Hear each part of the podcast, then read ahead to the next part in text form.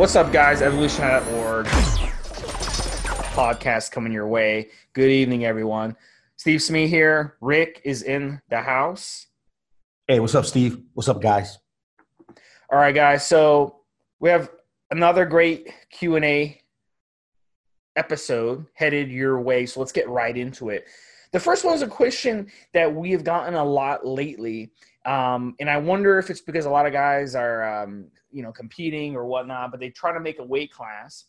So they want to know: Can you use steroids and gain strength for a competition, whether it be wrestling, weightlifting, boxing, any of these competitions, but also not increase your actual mass, you know, where you causes you to lose your weight class. So let's say you're trying to compete in the 160 weight class, for example, and if you're 160.1, they kick you out of the weight class. Now you got to compete in the 170 weight class. I've competed in powerlifting. Rick's competed in, I believe, MMA and wrestling. So he knows about weight class. And a lot of people um, you know, they're scared to use steroids going to get bumped out of the weight class. So I'm going to bring in Rick first because Rick, you used to um, do a lot of wrestling and MMA, and you had to make weight, correct? So can you use steroids and still not gain weight? And if so, which steroids would you recommend? Well, I don't have um, experience with myself uh, using steroids while trying to make weight. You know, I wrestled much younger before I started uh, juicing and uh, when I fought, I was drug free for, for the fight because uh, there was random testing. So basically, um, I would say people out there that are trying to maintain their weight and just gain strength. Winstrol comes to mind. It's a good steroid that'll help you gain a, a good bit of strength without a lot of mass. Trenbolone, if you're on a if you're on a strict diet, you know, Trenbolone on a strict diet will help you gain a ton of strength and you won't you won't put on a lot of mass. As a matter of fact, if you're trying to use Trenbolone for bulking, you need to eat enough. If you don't eat enough, Trenbolone is just not going to put on the mass. So if you use it that way with a strict diet uh, and uh, even a, a, cutting diet and Trenbolone, it'll it'll give you some pretty damn good strength. Um, Turinabol, we discussed in a uh, previous podcast here. Turinabol is also a nice one. I would say those are the three that I would really go with as far as good strength gains without a lot of extra pounds on the scale. Take Winstrol, Tren on a on a cutting diet, obviously, and Turinabol. I I wouldn't.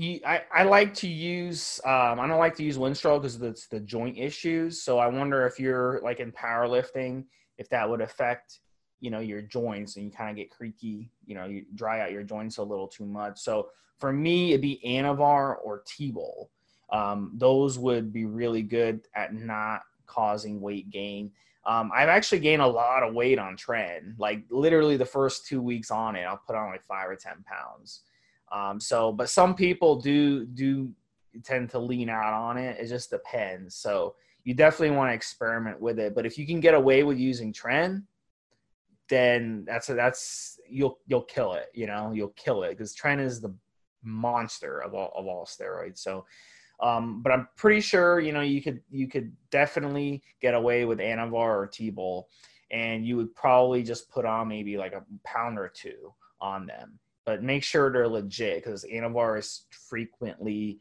um, faked. So, Rick, I'm going to bring you in one more time what's some advice um, because you had to make weight i can remember um, some days i would be i'd weigh myself in the morning ahead of the competition i'd be like two or three pounds over and what i would do is i just want to eat all day that and i also if i was still over like by a half a pound or something i would just put on a sweater and just run and try to sweat out that half a pound but what are some um, advice um, because uh, you hear all kinds of advice. I can remember back in the day, uh, other guys would give me all this advice, and there was all kinds of theories and strategies. So, what's did you come up with something that worked really well for you to make weight? Yeah, I did. Uh, first off, during season, you try not to get too badly out of weight. So just being responsible with your weight um, on the weeks that you're not competing, that's really important and yeah, I mean, you can lose uh, body fat, uh, unwanted weight you know, up to about, I would say about four days, three days before competition. The last four to three to two days to day of competition, you're really going for water weight. So it, it, I used to just make a, a total shift in, in the foods I ate. I used to have, uh, I used to cut and try to lose body fat all the way up until the week of a competition. Then say about the last four, three, two days, you're just trying to get rid of water.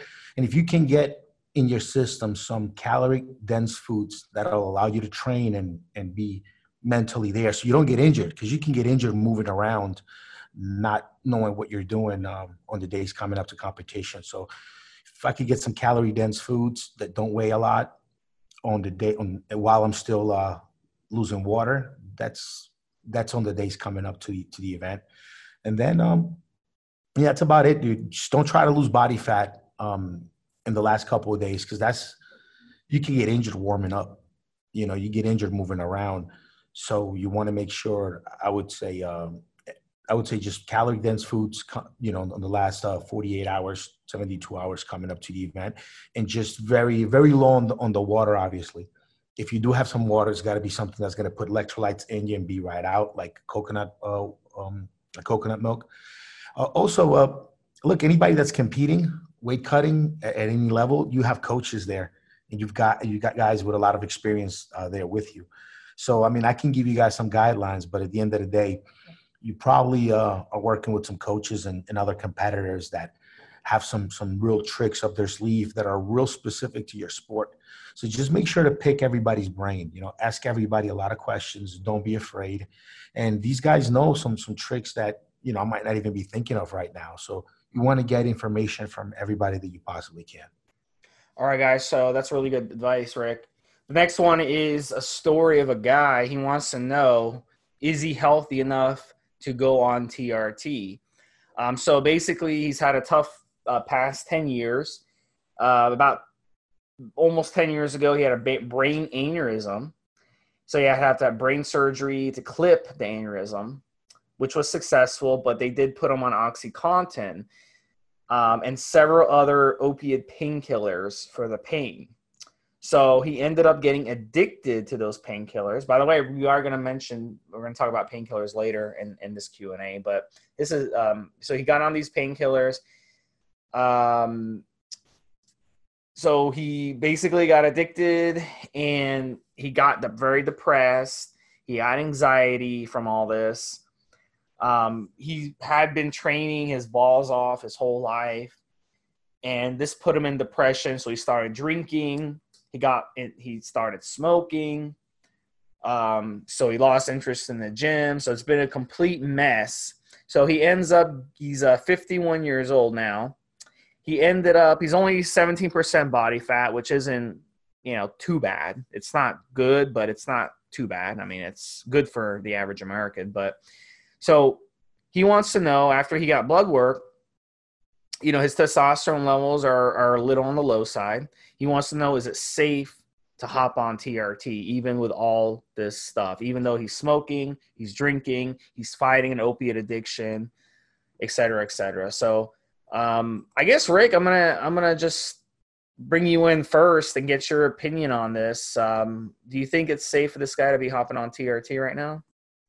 No, no, just simple answer. No, he he really should clear out of of these other issues before he starts adding steroids to the mix.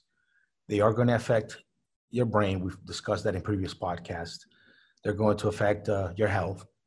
So you'd want to be healthy and you'd want to be on the up and up and not be addicted to narcotics if you're gonna if you're gonna undertake this and get you know start using steroids. It's just my opinion. Um, don't want to come down on, on the dude you know, I don't want to make him feel like um, you know, like I'm shutting him down, but it's just not. That's a even a TRT dose. He shouldn't.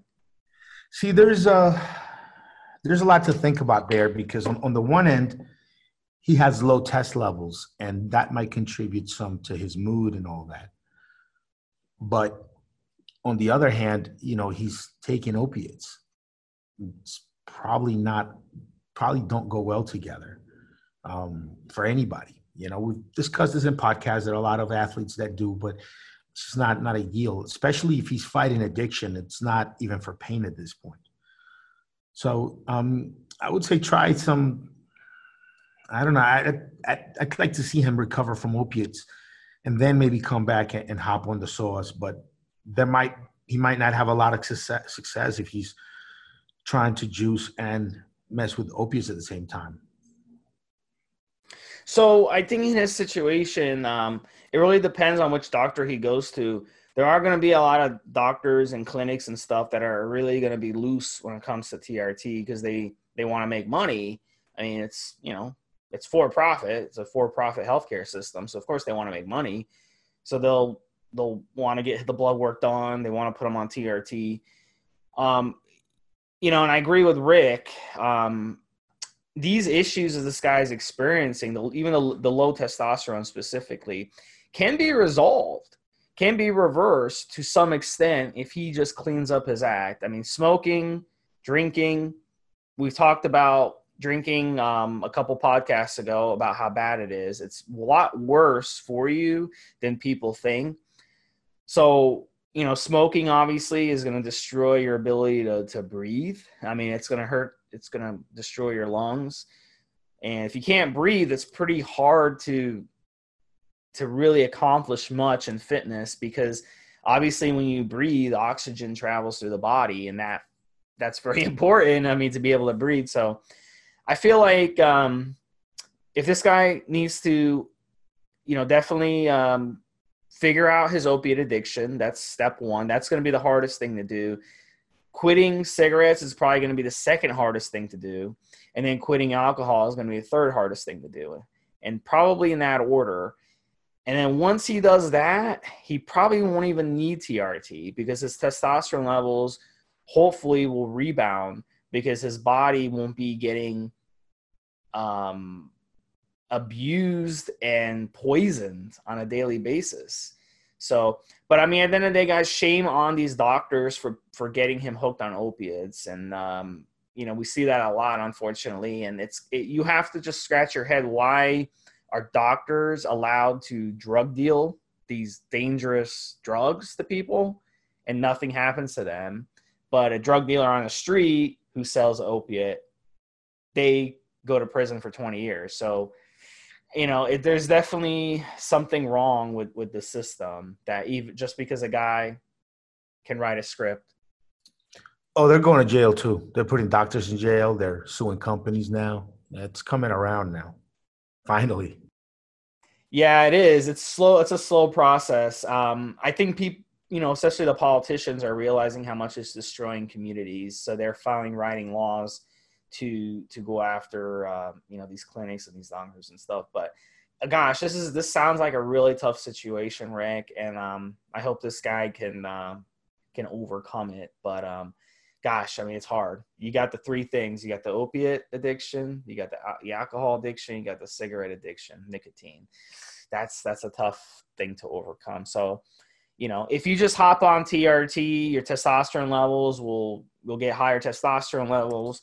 But I mean, that's not going to fix a goddamn thing here. It, it really isn't because you're still poisoning your body on a daily basis. You see, so I, I just don't see it um, I don't see it being of any positive benefit. And uh, any final thoughts on this, Rick? Yeah, man, just um, gotta gotta gotta get off the drugs. Nicotine being the most useless and dangerous one out of them all. Just he, he's got to get off this stuff. It's bottom line. All right, guys. So next topic is: Can you cut, lose fat without cardio?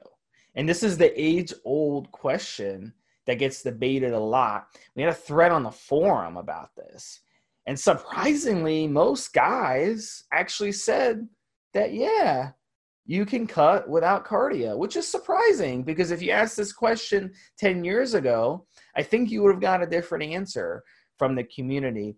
But, you know, I've done it myself plenty of times. I mean, you guys know that who who follow me on the forums. I do these long, prolonged fasts, and I lose a lot of fat when I do these prolonged fasts. And I'm I don't do cardio when I'm doing these prolonged fasts. I still lose fat. So, can you lose fat without doing cardio? Absolutely. The thing is, though, about cardio, cardio is very beneficial for the heart. So if you're not doing cardio, you're really setting yourself back. Uh, a healthy heart makes a healthy body. I mean, all your organs should be healthy. So, absolutely, cardio should be part of your thing, but it does start in the kitchen. That cliche is true. Abs are made in the kitchen. So, what you put in your body, when you put stuff in your body, how often you put stuff in the body, and if you're, you know, um, spacing out your food all makes a difference. You can eat the same amount of food, okay, from 7 a.m. to 7 p.m., same food, same amount of food, everything's the same, right? And then you can eat in a four hour window, let's say from 2 to 6 p.m., the same amount of food, and you the person who eats in that four hour window will lose more fat than the person who eats in the 12 hour window. And that is not because they're eating less calories because i said they're eating the same amount of food. So they're getting the same exact calories. But the trick is their gut health is going to be better eating in a four hour window.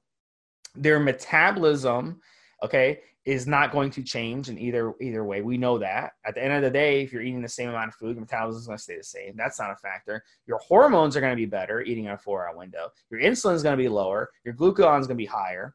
Okay, so um, it's going to change the way your body produces hormones in different times and it's not it's going to put your body more in a fat burning mode for most of the day versus a fat storing mode United States, okay, we do something interesting in the United States. We exercise more than any other country. Okay, sports is very important. Sports are our lives. What do I do on Sunday? I watch football. What do I do that morning? I, I do a lot of cardio. I work out.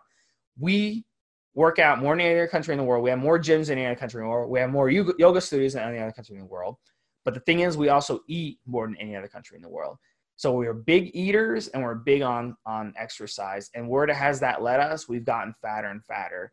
Denmark, on the other hand, they eat way less than us. They eat much healthier than us, and they exercise way less than us. Actually, of all the first world countries, they exercise the least, but they're also the leanest. So that should tell you something right there. Um, the proof ha- is in the pudding on that one, and we've seen that over the past 30 years that over exercising and overeating is not the solution to lose fat guys. You're not going to outrun a bad diet. So those of you who are spending an hour in the gym and then you go to chick-fil-a after the gym or chipotle or any of these places which are fast food and they cook their food in crappy oils which basically go straight to your gut if you're doing that you're wasting your time. It's very important that you eat healthy number one. I don't care if you exercise four hours a day. If your diet is shit you will not lose fat if you're a fat person. What do you think about this, Rick? Do you agree with what I'm saying, or do you have a different perspective? Well, diet is number one for sure. You can just you can stay lean just on diet alone. Two, um, some cardio is important. Those first 20 minutes of fasted cardio in the morning, that's your uh, fat loss key right there. Nice big jug of water, 20 minutes of uh, fasted cardio, get your heart rate up, and that's it. You're, you're good. You can do more you can do more cardio and you can do cardio again in the afternoon. You can um, have uh, other hobbies that involve you doing cardio like you know playing basketball mountain biking soccer whatever it is that you like to do for fun you know running with your dog whatever it is. But those first 20 minutes in the morning those are pretty key. So i guess look to not give out this complicated answer diet is number one yes you can stay lean on diet alone um, you really, really need to, to lose body fat fast, you know, effectively. You need those first 20 minutes of fasted cardio in the morning. And then if you do more than that, yes, great. But the key is diet. You know, number one thing is diet, diet, diet, diet all the time. This is something you guys, everyone can listen to this. I want you to do this after this podcast. If you if you don't regularly do it, is test your resting heart rate. Okay, your resting heart rate is very, very important. Everyone listening to this, okay, your resting heart rate should be under 85. And um, if you're an athlete, you think you're an athlete, you think you're in great shape, your resting heart rate should be under 65 or 68 or maybe 70 at the most. So test out your resting heart rate, see where it's at. If your resting heart rate is elevated, it's in the 80s or 90s, then you need to up your cardio. You should you need to do some high intensity cardio. Um, try to do it like maybe every other day. I mean, every day would be wonderful if you do it like Rick said, maybe 20 minutes a day. But if you can't, it doesn't fit your schedule or something, or you hate cardio, at least try to do it maybe every other day or every third day. I mean, you got to get your heart health improved. Um, it's not going to work, guys. If you're, I, we had a guy on the forum, his uh, resting heart rate, rate was like 101. I'm like, dude, I mean, I, I don't, I don't even care what you look like. Okay, you could be muscular and ripped or whatever, but if you're hard as shit, then you've got problems. I guarantee you, like Rich Piana, the last six months that he was alive, the guy was huge. The guy was uh, huge, veins popping out of his muscles. I'm sure a lot of guys would kill for his body, but I guarantee you, his resting heart rate was super high. He had a very, very weak heart. He had a very weak body. So I don't care what you look like, guys. It's what inside. This you can be very weak inside and look very strong. But at the end of the day, why not be strong inside and be strong on the outside as well? So try your resting heart rate. You know, get your diet on point, guys, and also take care of your heart. Please take care of your heart, especially those of us who are using steroids. Very important. All right, guys. So we're rolling around. So um, let's talk about prednisone and other painkillers. And should you be using this when you have uh, some uh, some um, nagging injuries? I'll put it that way. So prednisone, um, doctors are handing this out, this shit out like candy. We see a guy uh, posting every other day on the forums. They handed it to me as well. Okay, dentists are handing this shit out like candy as well.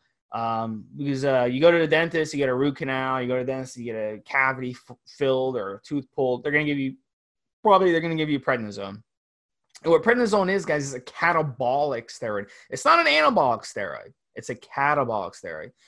What catabolic steroids do is they lower inflammation. And the way they, they do that, um, I'm going to kind of explain it in simple terms. They kind of tell your brain to shut off inflammation. Now, inflammation is very important because inflammation is your body healing something, right? So if you shut it off, think about it. It doesn't make any sense. Now, if there's an extreme situation, okay, you're extreme, like, you know, very extreme situation where you have to have it, you have to reduce inflammation or else you're going to die, fine. But if you're a gym rat and you're reducing inflammation because you have a little tendonitis in your elbow or some some pain in your knee or something think about it. Think about how that doesn't make any sense because now you're going to shut off the the pain. You're going to tell your brain there's no pain. You're going to shut off the inflammation. Then you're going to go to the gym and you're going to pound away and you're going to make a small nagging injury into a chronic injury and that's the mistake guys are making. And they're turning these little nagging injuries into big injuries. And the reason for that is because when they were younger, they were able to train through these little nagging injuries, take these painkillers, and they got away with it. But when you get older and you start doing that, you'll end up like some of these football players who are in real wheelchairs and they need canes to walk because what football players were doing over the years is they would take painkillers before a football game and they'd go and play the football game, pound their body into the dirt,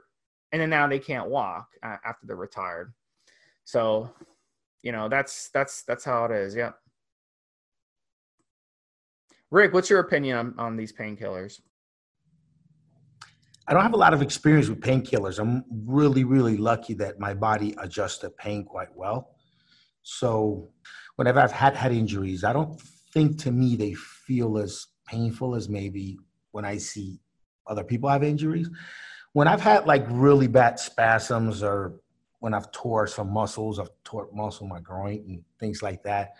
I mean, I'll, I'll maybe uh, use some diclofenac, uh, vitamin B complex injectable, or, or even oral is always really good. But that's about it. I'm not. I don't have a lot of experience with with these painkillers. I, I don't know. I mean, I just uh, I've always I've always had like a a I don't know if I call it a high pain tolerance, but something will hurt for a little bit and then I'll just get used to it. And it's always been like that. So I don't I don't have a lot of personal experience with it. But yeah, I mean uh clofenac injectable and uh, vitamin B vitamin B, B um vitamin B complex injectable. Uh, I get those two uh, usually at Pharmacia when I'm around South America, and uh, they're you know they're very effective, man, for pain, for for pretty much uh, pretty much any kind of big muscle or joint injury or, or anything. They take the pain away just one shot. I feel really good after, and I've had to do that maybe uh, you know half a dozen times in my lifetime, not not many. So I'm I'm pretty good with that. I wish I, I wish I had more to add uh, for you guys out there, but well, let, let let me pick your brain on supplements that are really good for your joints. What are some supplement ingredients, Rick, that you recommend for the joints? Well, um, there's a lot of good stuff that, that you kind of need to, to keep your joints well. Glucosamine sulfate. Uh, I don't like the HCl version. I think the sulfate version is the good one. Chondroitin sulfate. That's always been a, a good one. Uh, Cissus glandularis extract. You know, I felt that really helped with inflammation and and just uh, making everything feel nice. MSN, you know, methalcy is called methy sulfoxy methane, uh, MSM, and that's also just great, great product for your joints. You know, I also found too vitamin K2 um, when you get the, the good one, the um, Quinone 7 that's also been something that I, I felt consistently helped my joints. So I think I'm taking more of a preventive approach to, to joint pain. So I've used these products, I've used these ingredients for ages, and I developed a product around it called N2 Joint RX is in our store, needtobuildmuscle.com. So N2 Joint RX has all these ingredients plus some more. And this is pretty much what I use to keep my, my joints um, working nicely. And I'm going into 40 and always in the gym, always pounding away, and my joints are still perfect. Um, whenever I've had some little injuries here and there, nagging stuff, I've added Ostarine on top of the N2 Joint RX. But for the most part, just the N2 Joint RX is is helped me, you know, it's helped me keep my feelings. It's helped me keep my joints feeling quite young. I don't I don't feel 40 at all when I'm in the gym. So um, that's that's been those just being consistent with those ingredients are good. And you know, a lot of guys mention Deca for uh, for their joints. I mean, I guess Deca was all right, but I feel much better just making sure to stay with the the with the glucosamine uh, sulfate, chondroitin sulfate, MSM, the cissus quadrangularis. I mean, those those things have together make my joints feel better than Deca ever did. And again, like I said, when I've had real injuries, I mean, I've I've tried Ostarine. We don't know much about Ostarine. We know it's powerful, but we don't know what the long-term side effects from it are really going to be. So I've used it just just when I've had injuries that I wanted to recover from quickly, uh, which you know have, hasn't been too many times, uh, thank God. But yeah, I mean, uh, those is what that's what I recommend for joints, guys. Uh, anybody out there that that's concerned about it, maybe you're getting up there in age, or you're just kind of prone to joint injuries, which some guys are. Um, th- this is you know this is what I do. I had a buddy who's a tennis player. He uh, he was having knee issues because you're playing tennis on concrete. It's just it's an overuse injury all on the concrete, just nailing your knee, nailing your knee. So um, he had tried everything. He had tried every supplement. He had tried everything out there. Um, drugs. He tried supplements over the counter from the drugstore or whatever. So I got him N2 Joint RX. I handed him a bottle. I'm like, "Will you try this?" And he looked at the bottle. He's like, he's like, I'm supposed to take all these every day. And I said, take all these every day. Follow the directions on the bottle. And he's like, okay, okay. If you say so, Steve, I trust you. A week later, I, uh, I see him and he hands me a $50 bill. He's like, Steve, he shook my hand. He's like, Steve, I took this after a week. I feel so much better. And he gave me $50. And I was like, dude, no, I'm not going to take your 50 bucks. Just it. He's like, where do I get more of this? he was all worried. He's like, I need more of this. I'm scared. Where where can you find this? I said, dude, don't worry. Just go online. It's on it's on n2bm.com. Don't don't worry about it. So that's a true story, guys. So the, stuff definitely makes a difference. And you know, a lot of you may be deficient in in these in these uh, supplements.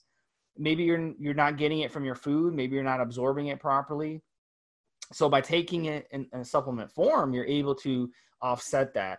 So definitely, yeah, give that a shot before you go and you take all these horrible, horrible drugs that these doctors are handing out like fucking candy these days. Yeah, you know that's one thing that I try to do in, at the formulation phase of, of each product when we're when we're making pilots and testing them out with people. I I, I try to make sure that we add a good amount of one or two ingredients that are going to start working right away.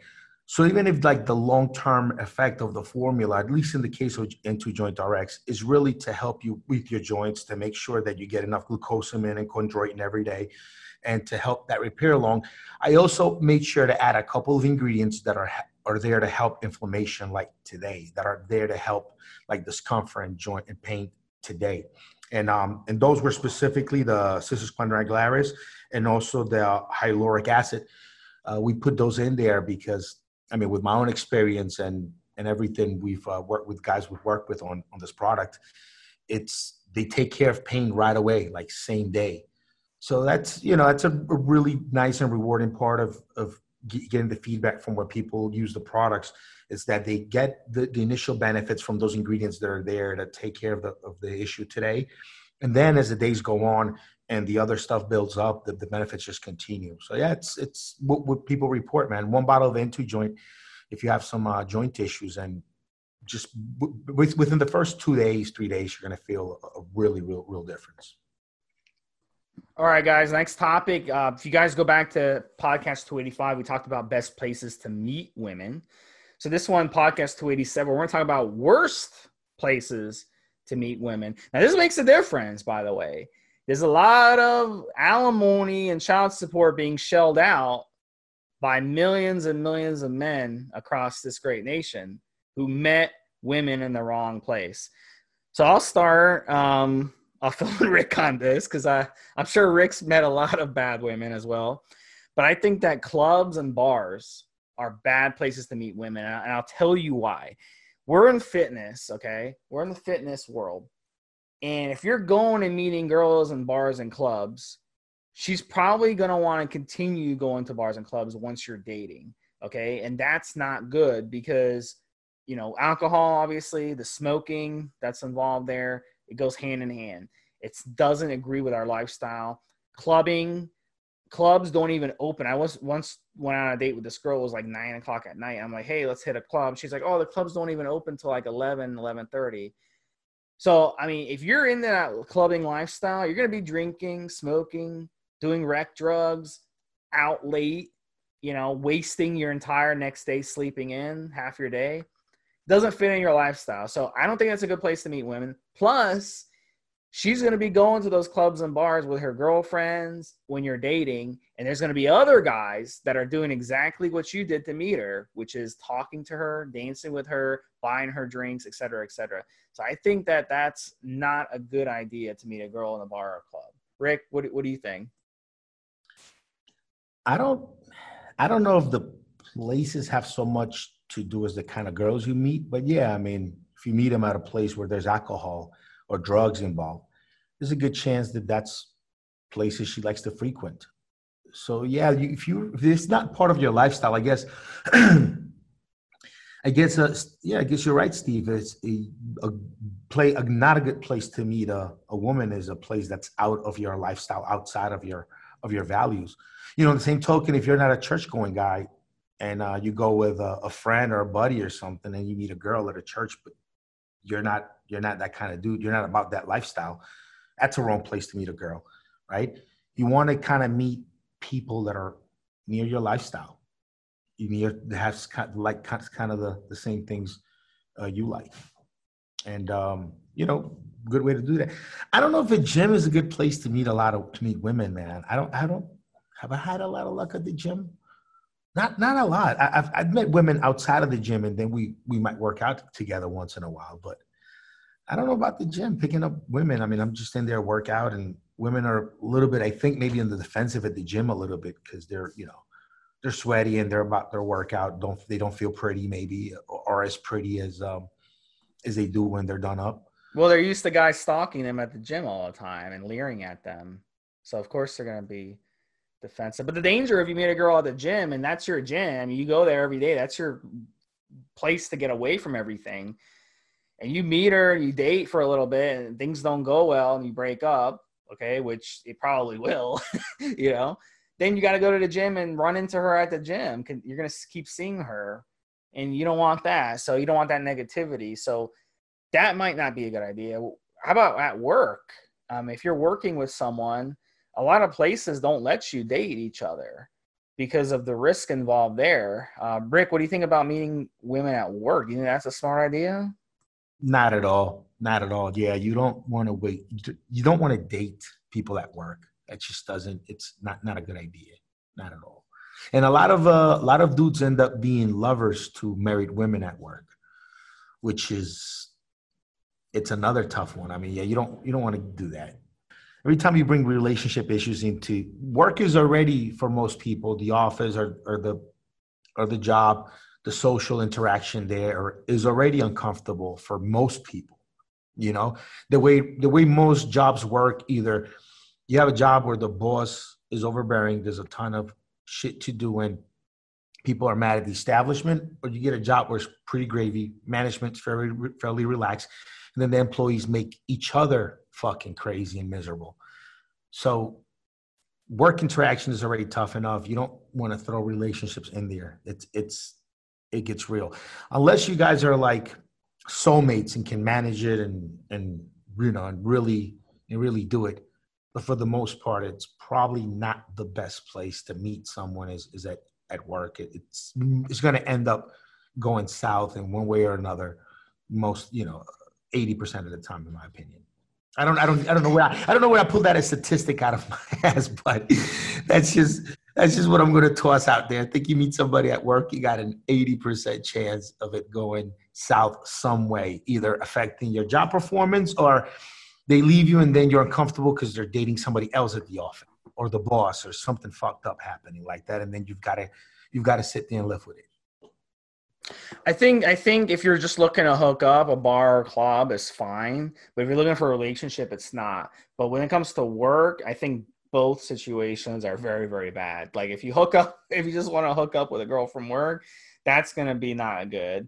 And if you want to have a relationship with a girl from work, that's not gonna be good. Unless you're planning on leaving your job or she's gonna leave her job.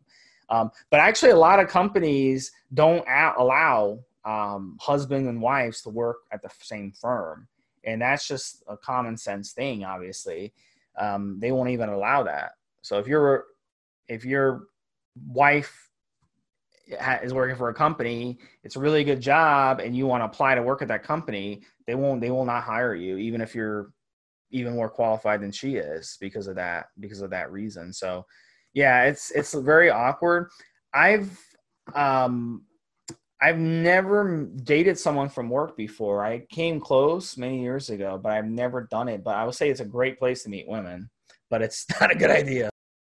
You know, it's, it's probably also not a great place to need a uh, somebody to have a really good relationship with. Probably not the best place. Um, like the Philippines or the Ukraine or some of this weird mail order bride stuff. That's that's probably not. Unless you were like, unless you're like from there, unless you have like family in another country and you're kind of from the culture, you don't you don't want to be the the American, you don't you don't want to be the gringo um trying to trying to do something one of these women. That's probably also not a great place that the Philippines or, or Thailand or or uh, Eastern Bloc countries. You know, you, that's probably not a yeah, not, not, not the best place either. I, I, that's also not turned out too well at all.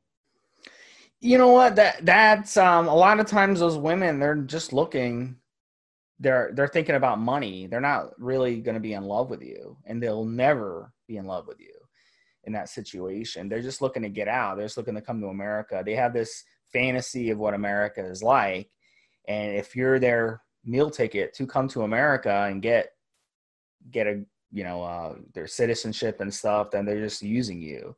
So um, I, I've seen actually a lot of stories about that um, where they've they've done that and the women uh, it really does not end well at all um, because the guy's like twice her age and he'll go there and like meet some like 18 19 20 year old girl and he's like 45 50 and um, it be it's not a good situation at all and she has to learn the language. She might have to learn to drive because she doesn't drive in her country. She's got to get a job um, it, otherwise she's just going to sit around and she's going to be banging the, the ac repairman when he comes over because you're um, you're an old fart. You know, she doesn't really, she's not really attracted to you. So that that's probably not a good idea. I, I agree. I agree with that, Rick. Yeah, probably. Yeah, not not the not the best look. I guess if you want to travel there and hang out with them there, not not as bad. But don't bring him back. don't bring them back. It's it doesn't. You know, uh, um, there are some marriages like that that actually work out well, but very very few. You know, you're you're already a, a different kind of guy, different kind of character if you're needing to look so far away to begin with already and then um, just the cultural values are so different that there are things that you as an American might consider normal or okay to do, but in their culture might be real kind of everyday offensive. And it could be real subtle things, very subtle things that you won't even know you're doing. So it's yeah, it's not not a good not a good look. Those so I have, I have I have I have a story. I'm sure Ricky have a story. I have a quick story. I um, a few years ago, I did some online dating. I met this Russian girl. She was my age. She was like, you know, mid 30s, but she um, was from Russia. And we went out on a few dates. And um, I started, you know, a lot of things were fishy about her because she'd only call me when she was at work. And in the evening, she would never call me. She'd only text me. So it was things kind of got fishy. So I started digging into her into her background, and I found out that she actually lived with a guy, which I'm assuming was her husband, and he was like 60 years old. So he he was probably he's about 25 years older than her, and she was basically going online to meet younger men to basically have fun with, and um, you know it was kind of weird. And. It, it just shows you like what these women are thinking like when you when you go do stuff like that. They're actually going to be trying to you know uh, get you know get younger guys you know while you're naive and not paying attention. So obviously she wasn't happy in her marriage and she wanted to go have fun with with other guys. So that's that's all i'm thinking. I just was confused as to why she just didn't divorce him she wasn't happy i have no clue maybe i don't know maybe rick you have an answer to that i have no idea yeah, she should have just divorced his ass. Yeah. I mean, aren't you going to get alimony if you get divorced and take half his shit? I, I don't understand that. So, who who knows? There's there could be a lot of uh, different variables and situations going on. So, who really knows, right?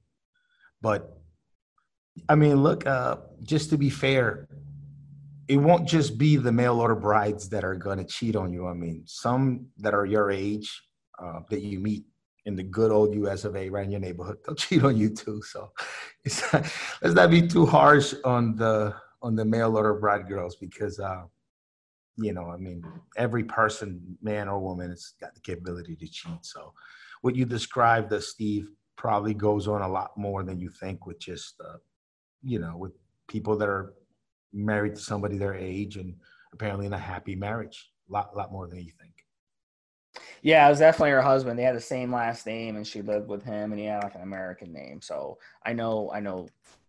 I so know. how you investigated? You you stalked her on social or, or what? Elaborate a little bit. How, no, how no, you... I just got her. I got her first name, bro, and I got where the city she lived. That's all I need, homie. When you got like a weird first name, when you got a weird first name and you got the all you gotta do is look up the first name and boom then i got the address i found out where she lived who lived with her everything. And I actually went into the clerk of courts. I looked up her marriage certificate and everything. So yeah, dude, I'm a good stalker. So I, I know all the I know all the ways to, to look it up.